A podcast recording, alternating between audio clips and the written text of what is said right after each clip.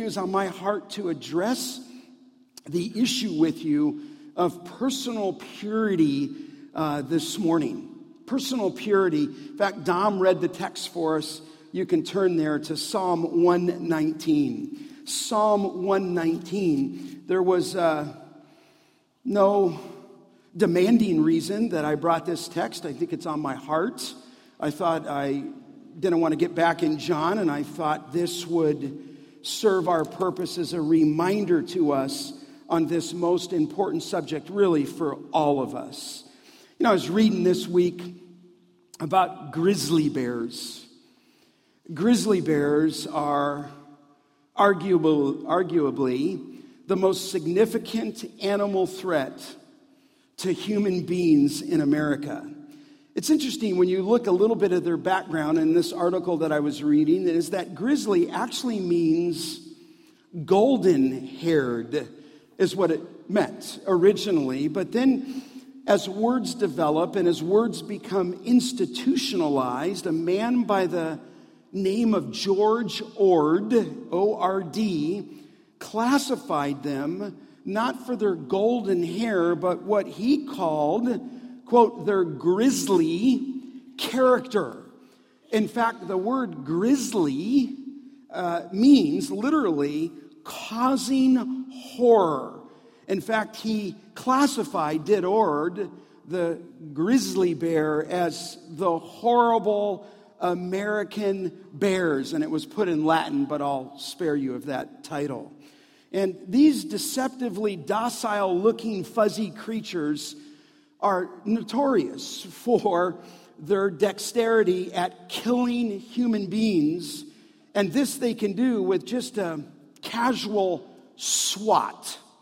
They can just take a life right there. But they also are adept and notorious for feasting on the carcass of those whom they kill.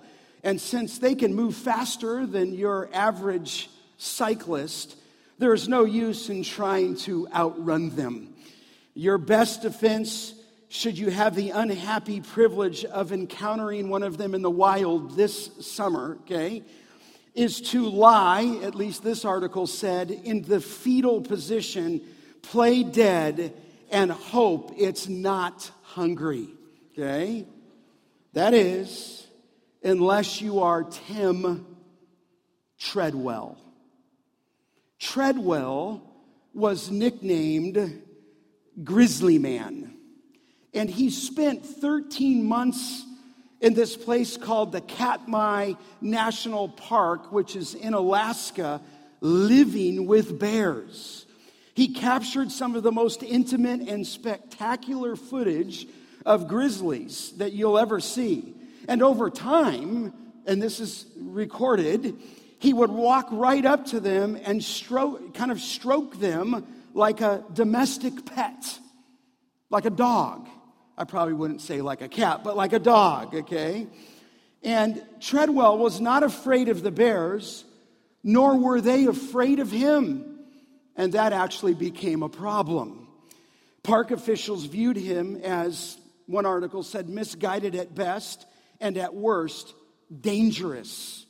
For no known uh, dangerous, because they were concerned that his example could lead others to believe that these bears, grizzly bears, were harmless.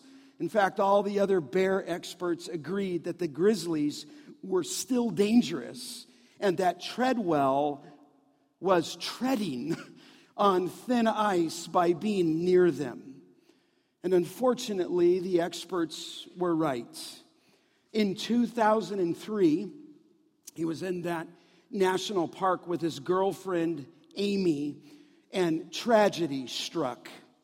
For no known reason, a bear suddenly, just suddenly, killed both Treadwell and his girlfriend. Not only did it kill them, but it then proceeded to eat them. And the only part of his body that was found was his severed arm, with his wristwatch still ticking, as if the bear wanted to make him make some macabre point that his time with them was running out and had run out. You know, as I think about that story, I think in the spiritual realm, we at times can forget the nature of sin and temptation. We can snuggle up to sin and act as though at times it's not destructive. And the point would be that as if you're not careful, if I'm not careful, sin and temptation are hunting for precious life. Sin and temptation.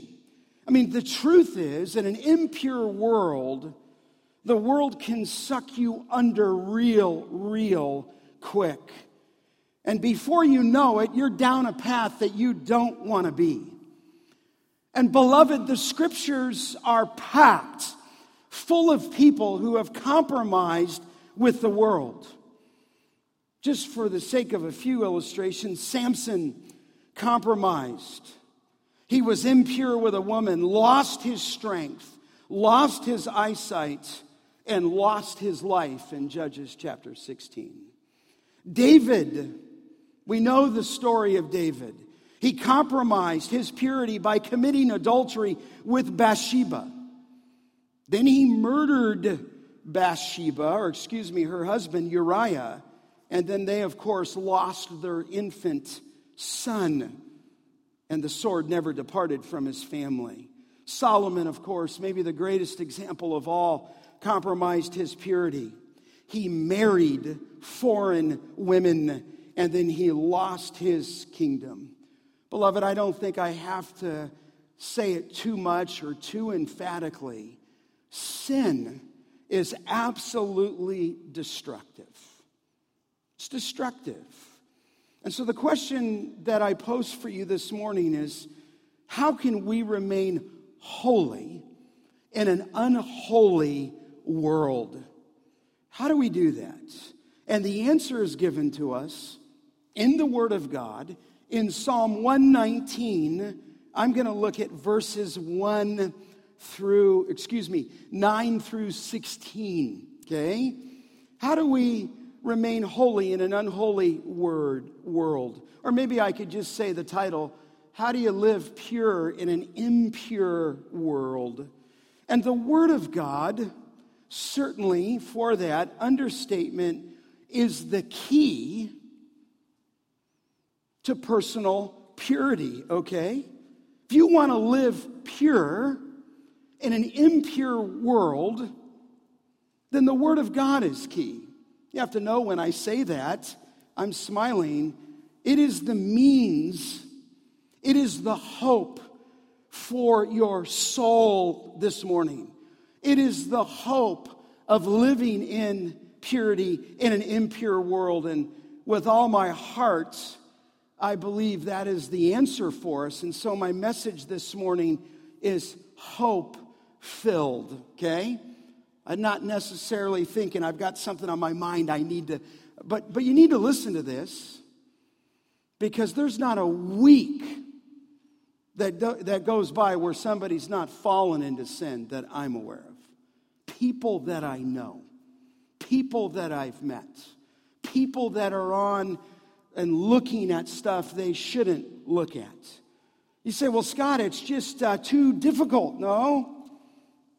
If you're saved by the Spirit of God and have the Holy Spirit and hold in your lap this book, it is the key to personal purity.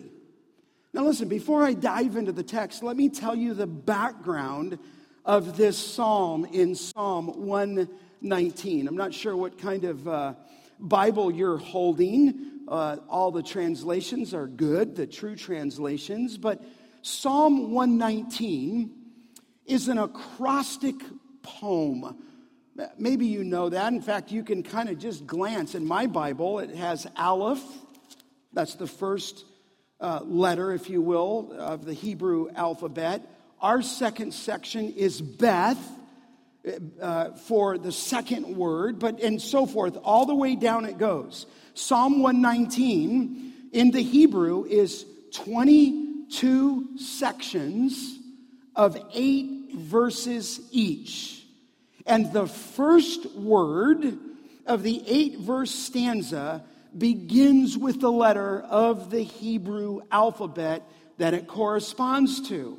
In fact, I'll say it one more time, the Hebrew alphabet has twenty-two letters. And the first one, the first eight, you can see it there. My Bible says Aleph. It's just a little header at the top if you don't have it, and then you see one through eight. The second section is Beth, which again is that second letter of the Hebrew alphabet, and there's eight more verses there. Now, our section here in verses nine through sixteen, the, the word Beth, it just means house. And what's interesting about this section that we find ourselves in, there's much written on this text. Psalm one nineteen, the, the whole of it. Spurgeon, if you have the Treasury of David, devoted three hundred forty-nine pages just to Psalm one nineteen. This is a significant chapter, okay? Charles Bridges, a Puritan, devoted and wrote four hundred eighty-one pages just on Psalm one nineteen. The largest of all is, is a three-volume work, it makes sense, by another Puritan. His name was Thomas Manton, and each of those volumes were five to six hundred pages in length for a total of one thousand six hundred seventy-seven pages by Thomas Manton just on this chapter. In fact, I looked last night. They sell Thomas Manton on Kindle for under ten bucks. It was like a hundred, you know, like I said, a thousand and sixteen hundred pages. It's a significant chapter. I'll spare you a lot of the history, but it's changed a number of people's life, from Will, William Wilberforce to Henry Martin to a guy, a, a missionary by the name of David Livingstone. Some of you remember that name. I used to read biographies to my kids every night when we were growing up.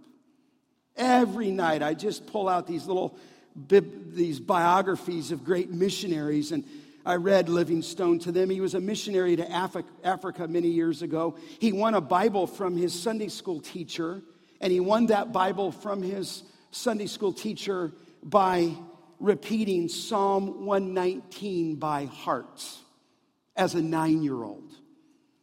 Parents, what are you putting in to the life of your little children? Hopefully you're reading the Word of God to them and reading great biographies to them. It's quite impressive when you, if you looked at the end of Psalm one nineteen, it's one hundred seventy-six verses. Maybe most striking for me is one time I was at a shepherd's conference a few years back, and Mark Dever, the pastor at Capitol Hill Baptist Church, was speaking, and we opened to Psalm one nineteen, and he was preaching on parts of Psalm one nineteen, and he read the whole psalm in one setting. Who could forget that? Probably took him about fifteen minutes. I never forgot it. I mean, this is just a significant psalm. Beloved, I want you to know that the most striking feature, though, of Psalm one nineteen is that almost every single verse of the psalm refers to the Word of God, with only maybe just a few exceptions. Certainly out of the one seventy-six, over one seventy are talking about the Word of God. It is, as you know, the longest chapter in the Bible. And so, beloved, here's the point, though, in ours. In an impure world, surrounded by filth, surrounded by, by sin, surrounded by greed, surrounded by lust, God's Word is the means to personal purity in an impure world. The theme of this psalm is right there in verse nine. Look at it. Here's the theme of this section in nine through sixteen. Verse nine, how can a young man keep his way pure? He says there, by guarding it according to your word. Now, you'll note that he begins with young men. It's not that if you're not a young man, it's not applicable to you. It is to, to all of us. But he begins with young men. I think it's rather obvious, don't you? Habits are forming. Friendships are being created. decisions are being made. And he particularly zeroes in on the young men in this place. Now, you'll note that what he's going to say to these young men is saturated by the word of God. Look at verse nine. He says there, you keep it pure by guarding it according to, he says, your word. Look at verse ten. He says, second half, let me not wander from your commandments. Look what he says in verse eleven. I every verse, like I told you, I have stored up your word in my heart. Verse twelve, second portion, teach me your statutes. Verse thirteen, with my lips I declare all the rules, he calls the word of God, of your mouth. Verse fourteen, in the way of your testimonies. Verse fifteen, he says, I will meditate on your precepts. Verse sixteen, two references there, I will delight in your statutes, and I will not forget your word. Again, in God's word, we find the path to personal purity. How can a young man keep his way pure? I could say, how does an older man keep his way pure? How does a woman keep her way pure? And the answer is, we in God's word, we find personal purity. Clearly, this text in Psalm all of one nineteen is one of the greatest passages in all of the scripture on personal sanctification. For sure, it is one of the greatest. I would say to any of you, if you're struggling with aspects of purity, there's hope this morning, and the hope is bound up in the Word of God. Let me just highlight a couple of the features along, maybe I could just call it a fourfold path to personal purity, okay? Get your pins out. People are dropping right and left. Another pastor went down and resigned this week. Two weeks ago, another pastor of a church of twenty thousand people resigned. They're dropping right and left. And parents, you need to be aware of this. You say, my kids are little. I'm like, oh, really? Planned Parenting already has your kids marked out in elementary school. You say, what do you mean? They're planning on sowing their seeds in the life of your children at school. They have goals, at least I heard one woman say who ran a clinic, of getting the average teenager to have three abortions by the time she was eighteen. Listen, I'm just warning you, parents. I don't have to warn you. This is a rough, impure world, to say the least. So get your pen out. I'm going to give you a solution, and I'm going to offer you hope, I trust, without discouraging you. Number one, here's the personal path to purity, is pursue God's word. Pursue God's word. It's found in verse ten. Look at it. He says, with my whole heart, I seek you. Let me not wander from your commandments. You can see he begins there with my whole heart. In other words, you're pursuing God. You're pursuing his word. And here's what the psalmist says. If you're going to guard your way and help a young man stay pure and help us stay pure, is you do it according to your word. But here's the practical application. I'm already into my application. You pursue God with your whole heart. Now, when I say heart, and when the Hebrew says heart, it probably means something different. When I say heart to you, you might be thinking, oh, that's, you might be thinking touchy-feely. You might be thinking a word that is expressed. You might be thinking of a words that maybe a husband would give to his wife. But I want you to know the Hebrew term here is really not so much uh, emotional. In the Hebrew, the word for heart was very rational. It was very volitional, if I can say it that way. The heart in the scripture, in the Old Testament, to the Hebrews, is the place where decisions are made. It is the core, the Bible says, of our being. The Bible talks in the Word of God that it is the seat of understanding. The heart in scripture is the source of thought. It's the source of reflection. It is, to say this, it is the seat of the will. So when we think hard in our society, we're thinking something emotionally, but not here. He begins by saying this, that your best defense is a good offense. And here the best offense is to per- pursue God. And so here is the, the psalmist. It is with his entire being is what he's saying, is that he sought God. In fact, he talks about the heart here in verse ten. He talks about the lips in verse thirteen, declaring God's word. And then he even talks about the eyes are fixed on God in verse fifteen. Here is an all-out pursuit of God himself. Now look down at the text again in verse ten. I want to be clear here, and you understand this. He says, with my whole heart. Now watch this. He said, I seek you. In other words, he's seeking, if you will, the person of God. And God, of course, is revealed in the Bible, in his word. In fact, look back from what Dom read earlier in one nineteen, verse two. I can just show you this. Just it's maybe on the same page. Blessed are those who keep, watch this, his testimonies, who seek him with their whole hearts. Verse three, who also do no wrong, but walk in his ways. Verse four, but you have commanded your precepts. Down at five, verse B, in keeping your statutes. Verse six, then I will not be put to shame, having my eyes fixed on your commandments. Here, this psalmist is pursuing God.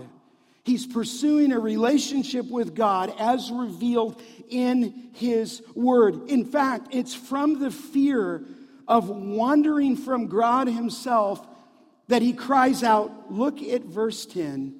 You know, he's got a relationship with God. Let me not, ten b, wander from your commandments.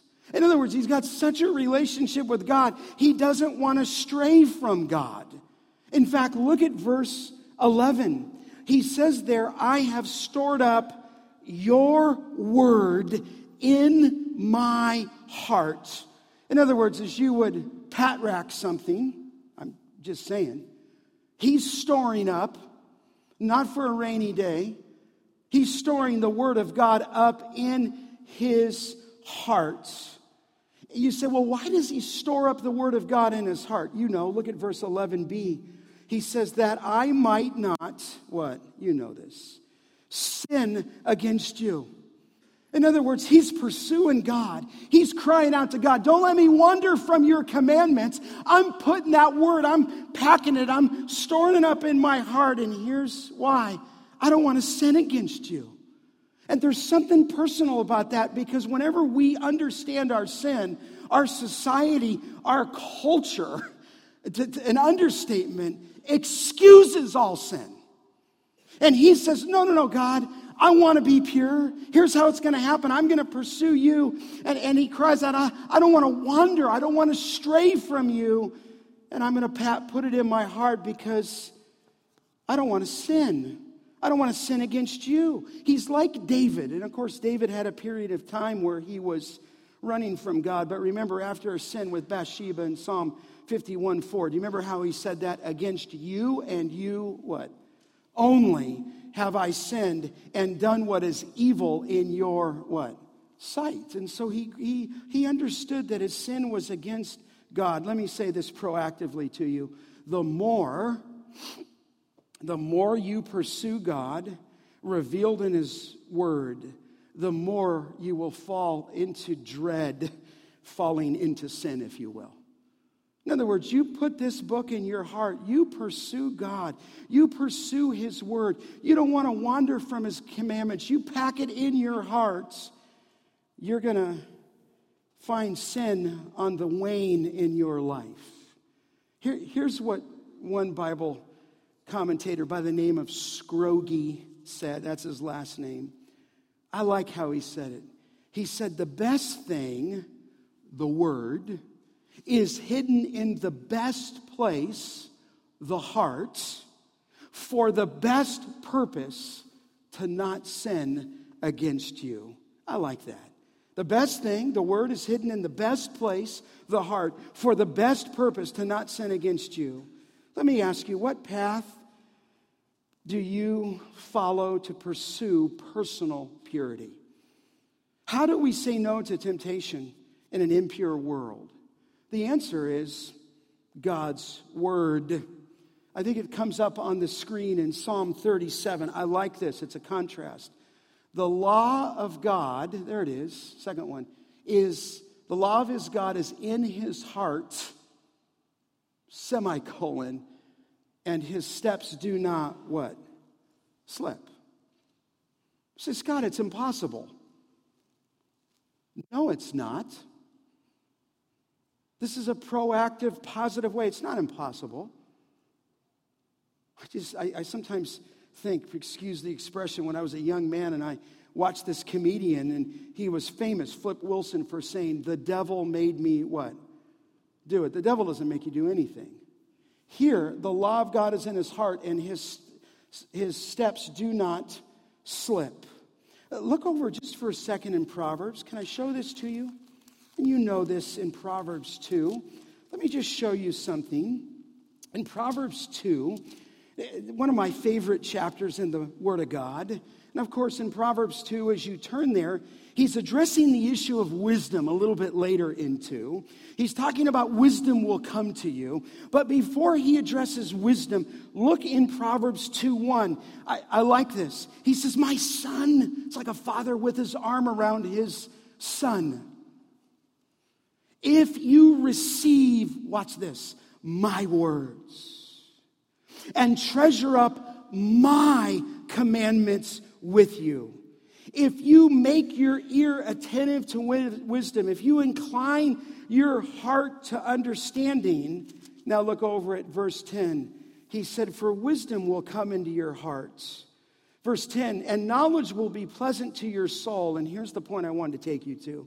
Discretion will what? Watch over you. Understanding will what? Guard you. Verse twelve, delivering you from the way of evil. And so here's the path. You pursue God's word as a means of thwarting sin. Discretion, young men, begins to watch over you. Understanding begins to guard you. Listen, when you pursue God's word with all your heart, it enables you not to sin against God. In fact, look back at Psalm one nineteen now. He continues that thought with verse twelve. Blessed are you, O Lord. And then almost in a prayer, he says, teach me your statutes. In other words, teach me your word. Okay?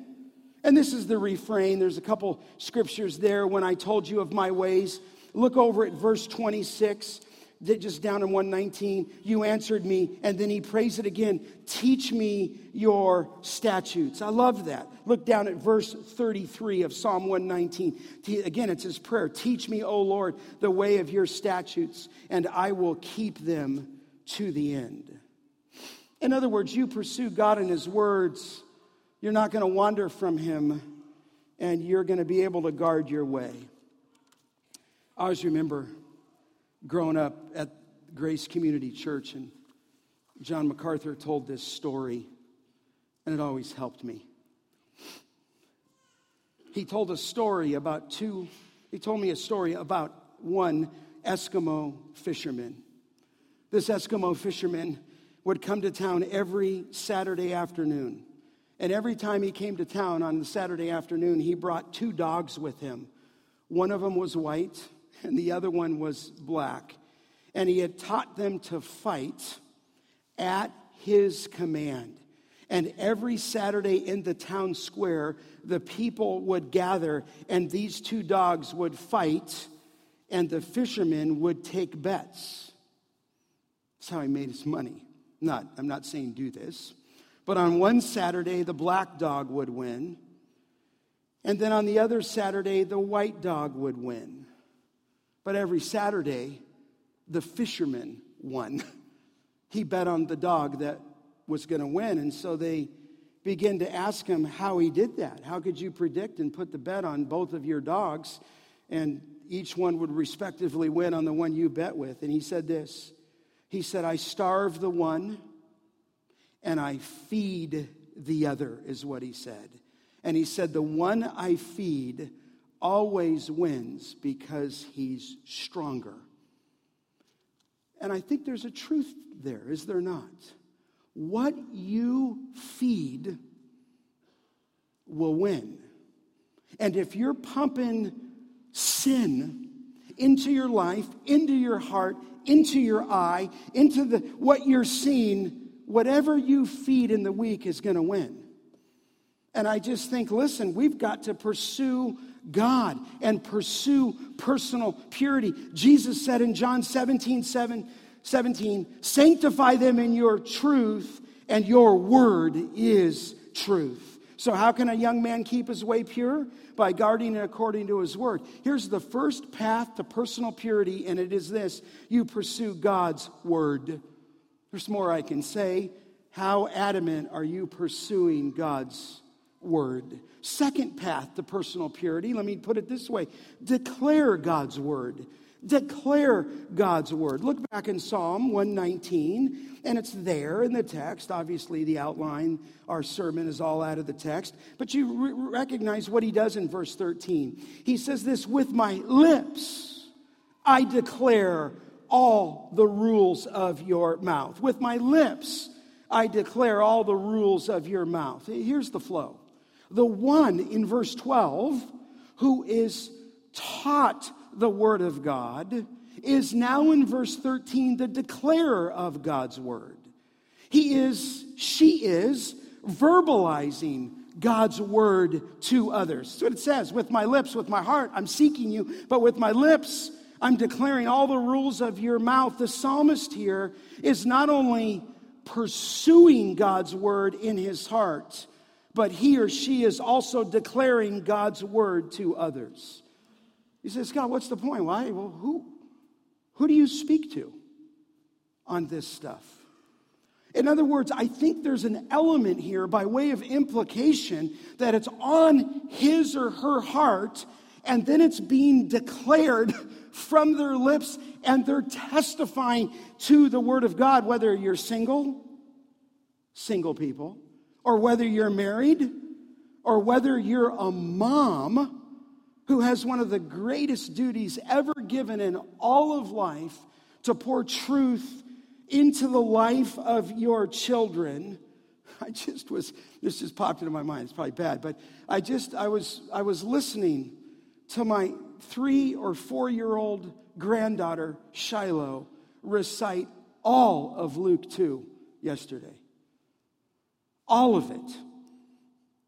That's quite a, quite a, you know, and she's, of course, so dramatic when she does it. All of it. And then there's my two-year-old, Talia, reciting another scripture and then losing focus, and Christine promising to give her a piece of candy. But she's she's finding a way to get the word of God in her heart so that it not only comes in the heart, but it out, out it comes out of the mouth. Do you, do you remember that text in Colossians? Let the word of Christ, what does it say? Do you remember? Richly dwell within you. Uh, you know that part. It just means let it be at home in you. But here's the point I wanted to make.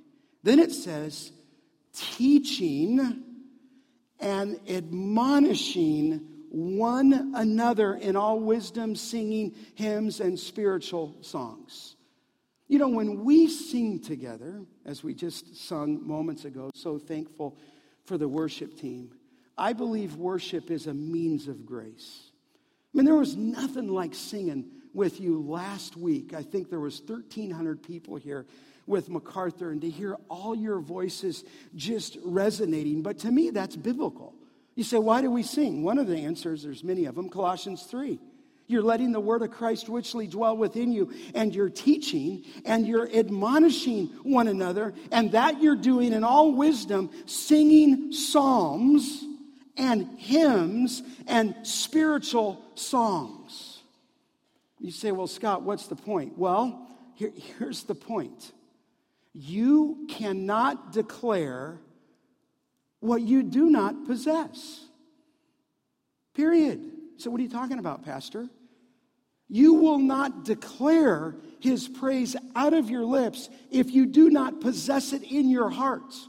What goes on inside of you as a man or woman will come out in declaration. And I really believe that the psalmist has given us a path to purity. You pursue God's word. You declare his word. Do you remember that great section?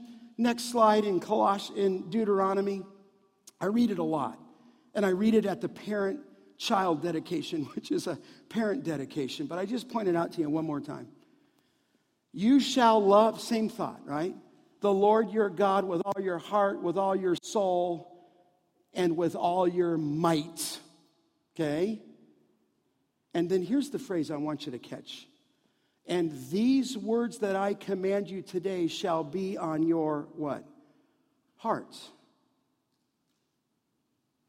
And then you know where I'm going and what it says. Do you see that? Heart, period. You shall teach them diligently to your children and talk of them when you sit in the house and when you walk by the way and when you lie down and when you rise. You can't impart what you do not possess. And so to get to the point where you're declaring his word, you've got to store that word in your heart. And then parents, when it's on your heart, and, and I kind of want to say it would say, and then you shall teach them diligently to teach. Parents, your children see you focused in the word? Do they? I'm just asking. I mean, I, I want you to be pure moms. I want you to be pure dads. And I think you would agree with me. Hey, Pastor, I want to pour my truth. But listen, if it's not on your heart, it ain't going to be on their heart. So you got to find a way to make sure you're pursuing this path of purity. And you do it. How? By pursuing God and his word and by declaring, if you will, praise for his word. You say, but Scott, what's the point here? I think this is a means of grace to us. You say, what do you mean by that? Who are you speaking to on the word of God? You know, one of the greatest joys of my ministry, you know what it was? I don't have to do it anymore. I used to preach four times every Sunday. Four. Like this. Just out they go, in they come, out they go, in they come, out they go, in they come. And then another time on Sunday night. And Sunday night was different. But, you, you know, you say, were you tired? Yes. I I mean, I might look to you like I'm in my fifties, but I'm only thirty-five. No, I'm just kidding. But I'll tell you, uh, John Mack told me that. He said, Scott, you're just putting the word of God into my mind every day. So as I'm meditating on it, I get to declare it. And in the declaring of it, I'm putting it back in my mind. And I'm just asking you, where's your outlet? You you, you want to be pure? Listen, if you want to be pure, who are you, who are you connected to in a grace group? Who are you connected to in one of our ministries? And, and I think what you're going to find is as you and I occupy myself with what we should do, the things of the world go strangely dim. But I promise you, completely on the contrast there, that as you separate yourself, you'll separate yourself from this book. Okay? But listen, I think he gives it to us as a means. You're taught the word by God, and then here you're declaring his word, and it's, it's a means of personal purity. Thirdly, okay? The path to personal purity is you delight in God's word. Look at verse fourteen. Here's the delight. You can see it. In the way of your testimonies, his word is, uh, is a testimony. I delight, is, is this is amazing, as in much in all riches. I mean, his word is his testimony, and I've told you that before. Like we're going to hear four testimonies at baptism on May sixth. Mark your calendar. That's always a thrilling time to hear someone's personal testimony. But you know, God has a testimony. It's called the whole Bible. He's revealing to you what he says. We have a God who talks to us, a God who speaks to us, and he's revealed his heart and testimony to us. Look at verse fourteen. And so here the psalmist said, I delight as much as in all riches. You say, why does he do that, Scott? I think here it's a path to personal purity. He's running from the world. He's not wandering from his commandments. He's pursuing God with his entire being. He doesn't want to wander from God. He doesn't want to sin against God. Then he's declaring it, if you will, on his lips. And then he's delighting in it personally. You say, well, why would he delight in it? Because it's truth. Because it's a place of joy. Because it's a place of immense value. Because it's eternal.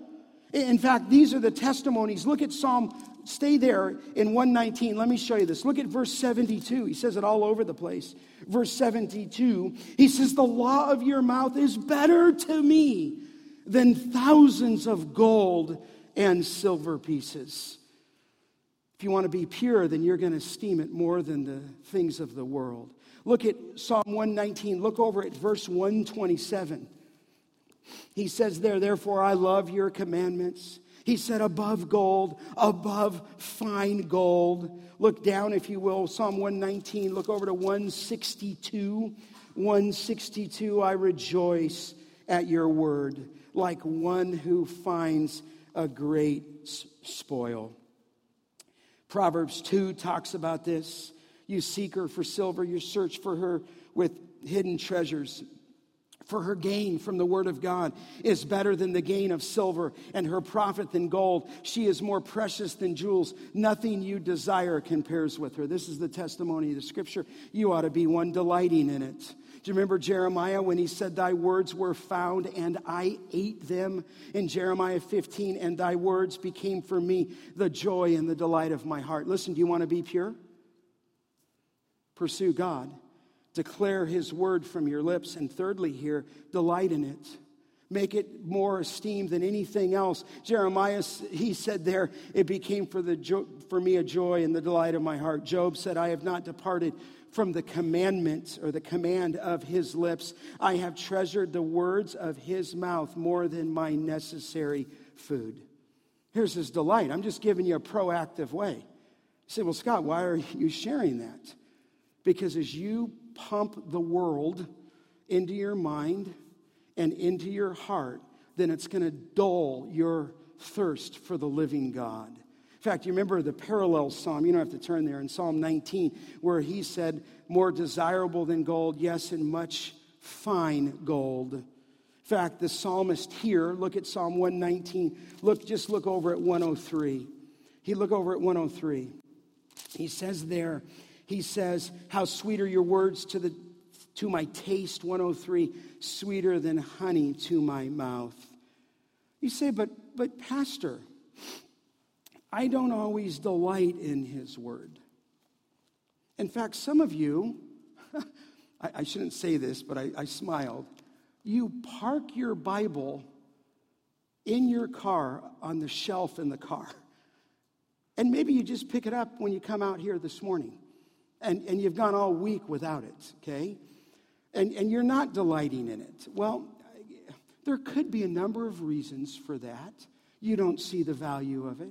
You don't know the immense value that it's worth and the wisdom that it gains. You, you, you. I suppose you could be in the flesh and you just avoided it. You could be in sin, but can I just show you one thing? I wrote this down this morning. Look over in James. I want to just take you there. I don't want to get distracted, and I don't want to take a positive and make it a negative. He's talking about here delighting in the Word of God, but I'll show you something that will make you not delight in His Word. Just being honest with you, okay? Just trying to be your pastor and share this with you. Do you remember in James chapter one where he says, um, verse nineteen, know this, my beloved brother, every person be quick to hear, slow to speak, slow to anger. And he's really talking not against people. He's talking about God. For the anger of man does not produce the righteousness of God. And here's what I wanted to show you in one twenty-one. He said, put away all filthiness. I mean, just have a look at this. And rampant wickedness. And receive with meekness the implanted what?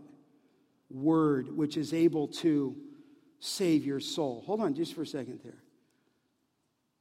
If you do not put away filthiness and rampant wickedness, you will never in humility be able to receive the word. And the word has as its chief end to, don't think of salvation there. He already talked about salvation in the previous verse. That, that word received in meekness is able to deliver your soul.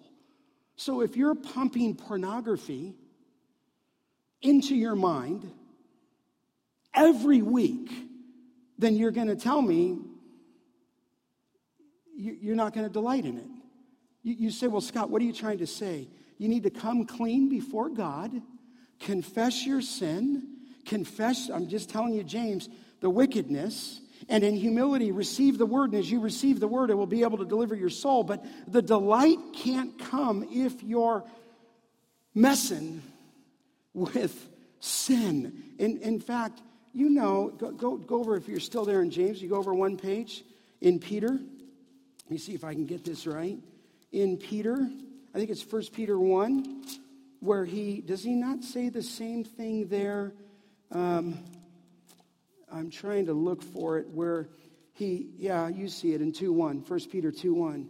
Do you, you know this? Here's the order.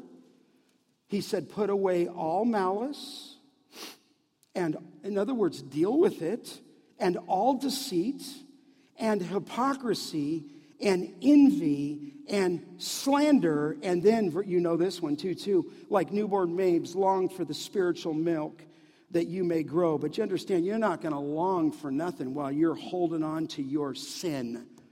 And as your pastor, I'm just going to tell you that. Not because I feel like, you know, I, I don't want you to think I'm speaking. I don't know what the Spirit of God will do this, but until you deal with your sin, you're not going to long for the pure milk of the Word of God. So here he's just setting this up as a means of grace, but you might be convicted, so we, maybe we should move on. Look at the fourth point, okay? You got to deal with it, okay? And then you're going to be able to declare, then you're going to be able to delight. And the last one is you meditate on God's word. You, you meditate on God's word. You see it in verse fifteen. He says, I will meditate on your precepts and fix my eyes on your ways. You know, the idea of meditating is you're chewing, if you will, on the cud. It was represented in the agricultural area, or, or an animal, I should say that, where a, a, an animal would chew and chew and chew, then he'd swallow it, and then he'd regurgitate it back up, and then he'd chew some more. This is, you need to meditate on the Word of God. So I'm asking you, you say, why do I say that? Here's the path to personal purity. Pursue God's Word. Declare His Word from your lips. Thirdly, delight in His Word. Cut out sin. And now, fourthly, you got to meditate on your Word. You know, one thing that always helped me as a young man is I realized you can't think of the same, you can't dwell on one thing or, or, or two things at a time. You can only dwell on one is what I'm trying to say. And you say, well, Scott, certainly I can multitask. And I, yeah, you can do that. But one thing that helped me, you're either dwelling on His Word or you're dwelling on sin. You're either fixing and feasting your mind on God's Word or fixing and feasting on sin. But it helped me to realize I can't compartmentalize compartmentalize my life. And I just say that to help you. So what you ought to do proactively is meditate on His Word.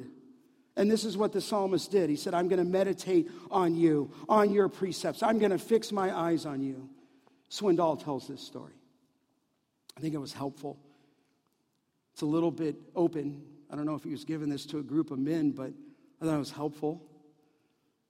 Not Swindoll, the older man. He's probably closer to eighties. He's looking back when he was in his early twenties. He said, I was in the Marines. And he said, some of the time I was stationed in Japan, eight thousand lonely miles away from my wife and my family. He was married, then went off to serve. He said, lots of free time and plenty of opportunities to drift into sexual sin. For those who didn't want a commitment to one woman, he said there was an island of full of available one-nighters, brightly lit bars with absolutely, he said, gorgeous, and then he qualified it externally. He said, that is, females of any nationality you please. That business was open, he said, seven nights a week, three hundred sixty-five days a year. He said the sensual temptation was fierce, he said, to say the least. He said, I was in my twenties. I was a Christian. I was also, Swindoll said, one hundred percent human. He said, it didn't take me long to realize that I had to learn, he said, to force my body to behave. I had to be different from every other Marine on liberty. He said, I developed ways to stay busy. I occupied my time with creative involvements. When walking along the streets, he said, I walked fast. He said, I refused to linger and allow my body to respond to the glaring signals. My eyes, he said, looked straight ahead. Sometimes I literally ran to my destination. I consciously forced myself to tune out the music. I disciplined my mind. Here's why I read this. Through intensive reading and a scripture memory program. He said, I began most days praying for God's strength to get me through. He said, the battle was difficult, but the commitment to sexual purity, he said, paid rich spiritual dividends. Listen, what are you meditating on? You say, well, uh, Scott, I just, uh, listen, I want to encourage you. I'm not trying to induce guilt on you. But I want to encourage you. You got to meditate on this book. And that was the only thing that Swindoll said got him through. Joshua one eight, this book of the law shall not depart from your mouth, but shall you shall meditate on it day and night. You shall be careful to do according to all that it is written, for then you will make your way prosperous. Then you will have success. You shall meditate on it day and night. Psalm one two, but his delight, you know that great psalm in Psalm one, his delight is in the law of the Lord, and in his law he meditates what? Day and night. And so he fixes his eyes on the truth of the word of God. Verse sixteen, he delights in the word of God. In other words, as he's meditating on it, as he's declaring it, as he's pursuing God, he's meditating, and then he's delighting in it. And, and again in verse sixteen, and then he says in verse sixteen, because of that, look at it, he said, I'll not forget your word. I'm not going to forget it. In other words, he packed it in his heart. He stored it up in his heart. He was reading the scripture. I don't know if I, I've shared this with you. Probably I shouldn't. It's probably personal. But maybe I've shared this. There's not a morning that I come down to my house that I don't see my girls, my twins, in the Word of God. They're up before me sometimes. And they're just packing it deep in their hearts. Now, maybe you you would say that. Your kids do that. But I'm telling you, as their father, not a day goes by where that Bible's not open somewhere. Studying, memorizing, delighting in it, not forgetting his words. You pray for them. I wrote him the Bible of my son one time. Wasn't my quote. I think I got it from Bunyan. And I wrote in Johnny's Bible, this book will keep you from sin, or sin will keep you from this book, right? This book either keeps you from sin, or your sin will keep you from this book. Here's a fourfold path to personal purity to enable the child of God to find purity in the midst of a cesspool of sin. You pursue God, okay? You declare his word. You delight in his word. You meditate on his word, and you're going to find that it's going to be pure. Let me just leave you with this. Did you ever meet people who got one of their fingers gone? Sometimes accidents happen, and they, they say, yes, God, I, I do fine. I just can't grip. Though I, I'm fine, I'm fine, but I just can't. They've either lost a thumb or the index finger or the pinky, you know, and in some kind of, they just can't grip. And I, I like to say this: you need to have a firm grip on the Word of God, a fivefold grip. You say, what do you mean by that? And I'm telling you this to your own hearts. Here's five ways that you can connect this to your life: hearing the Word of God, and you're here today. Aren't you glad you came? You say, I don't know, Scott. I'm kind of just slinking down in my chair. You're killing me. Listen, this may be hard to hear, but listen, you have no idea where sin's going to take you. Sin will take you farther than you want to go, faster than you want to go, further than you want to go. And listen, I'm giving you a means of grace right here. But you need to be in the hearing of the Word of God. You're here, okay? Secondly, you need to read the Word of God. systematic, daily, I don't know. I don't want to say, but you need to have a regular habit of not only, number one, hearing, secondly, reading, thirdly, meditating, meditating. So what do you mean meditating? Chewing on the scripture. You know what? One of the things I did in my life early on, uh, John told me this, MacArthur. I said, John, how do you read the Bible? He said, Scott, here's what I do. When I was a young man, he goes, I would just take seven chapters of the Bible and read them every day for thirty days. I said, really? What do you mean? You mean you don't go through the whole? No, I just read those seven chapters every day. For how many days? thirty days. He said, by the end of thirty days, you've almost memorized great portions of Scripture. And I thought, if it works for him, I thought, I'm going to try it. And I loved it. Changed my life because it allowed me to meditate. Fourthly, fourth grip on the hand is memorizing. You're meditating, you're chewing, you're thinking, you're dwelling, you're memorizing. And the fifth one is studying, okay? Studying. So hearing, reading, meditating, memorizing, and studying. You say, why so, Scott? That's a five-fold grip on the Word of God, and some of you might have a pinky grip. You say, what do you mean a pinky grip? You're here in the hearing of it, and I want to push you to get a firm grip on that. You say, I don't know where to start. Well, talk to someone, but start somewhere. Start reading uh, uh, seven chapters every day for thirty days. It'll change your life. Listen.